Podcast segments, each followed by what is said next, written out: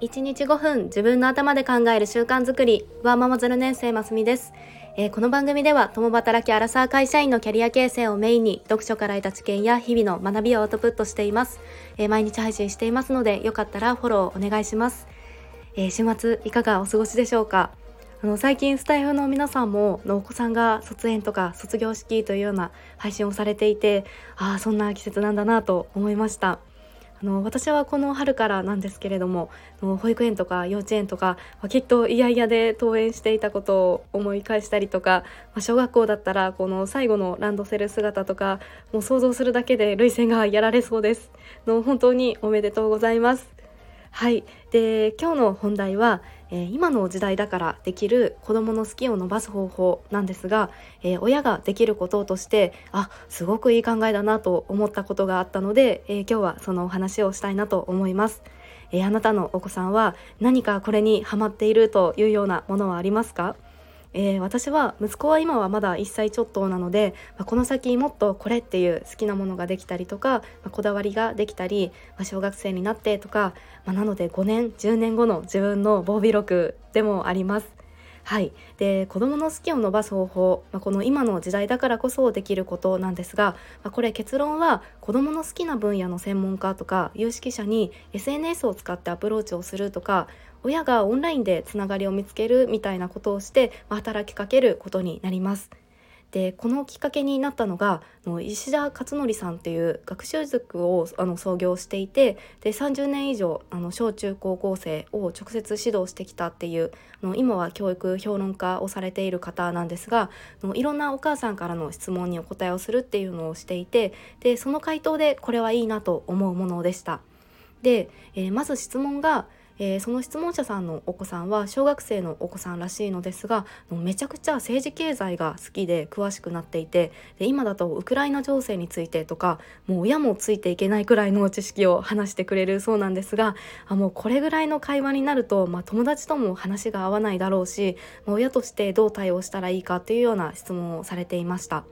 で石田さんはのこの子みたいに、まあ、政治とか大人でもこう難しい分野っていうのはさすがに珍しいけれどもう確かにこの何かにすごく尖って好きなものがある子っていうのも、まあ、一定数存在するということでした。でそしてもし自分の子がそういう子だったとしたらあの自分だったら親が子供にこうどうにか会話を合わせるっていうよりはその分野の専門家とか有識者に接続するっていうようなことをお話しされていました。で例えば Twitter とか DM とかでまずはその小学生の子供がいてみたいなその立場を伝えた上でで子供がこういう興味があって今こんな話をしていますが見解を教えてくださいとかで結構ツイッターだとリプをくれたりリツイートをしてくれたり、まあ、中には反応ないっていうこともあるかもしれないけれどやっぱり専門家の方とかっていうのはその分野を追求しているので、まあ、もしまさに子どもたちからなんかそんなアプローチをもらったらのきっと嬉しいだろうし、まあ、何らかのアクションをもらえるのではないかというようなお話をされていました。でそうすると、まあ、例えば親がその子の興味関心の深さにはついてはいけなくてもで学校のこと話が合わなかったとしても何かこの自分の好きな話題を話し合える人が、まあ、この世界にいるとか、まあ、意見交換ができたりコミュニケーションができたっていう実感がその子にとっては何よりの経験値になるということでした。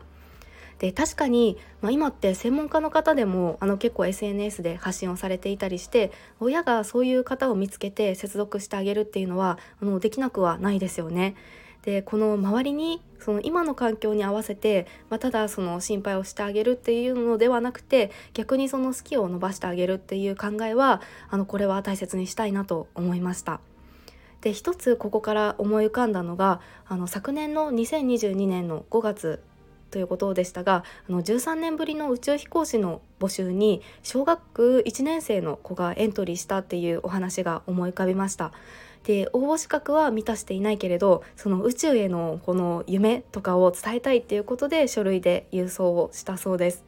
でエントリーシートの役職欄には下校班の班長算数班リーダーで賞罰欄には小学校のマラソン大会6位みたいに書かれていたそうです。これは小学生らしくてすごい可愛いですよね。であの自己 PR は結構すごくてあの中学高校レベルの数学を勉強中で微分積分とかの手書きの解説本を作っていますとか数学の本を13冊書きましたみたいなことを英語で自己アピールしたそうで、まあ、これは親御さんも相当力を入れて教育されていると思うんですが、まあ、とはいえそのお子さん本人は小学1年生なので親御さんがきっとネットで応募について調べたりエントリーシートを書く準備をしたりして、ま、応募するきっかけを作ってあげたということですよね。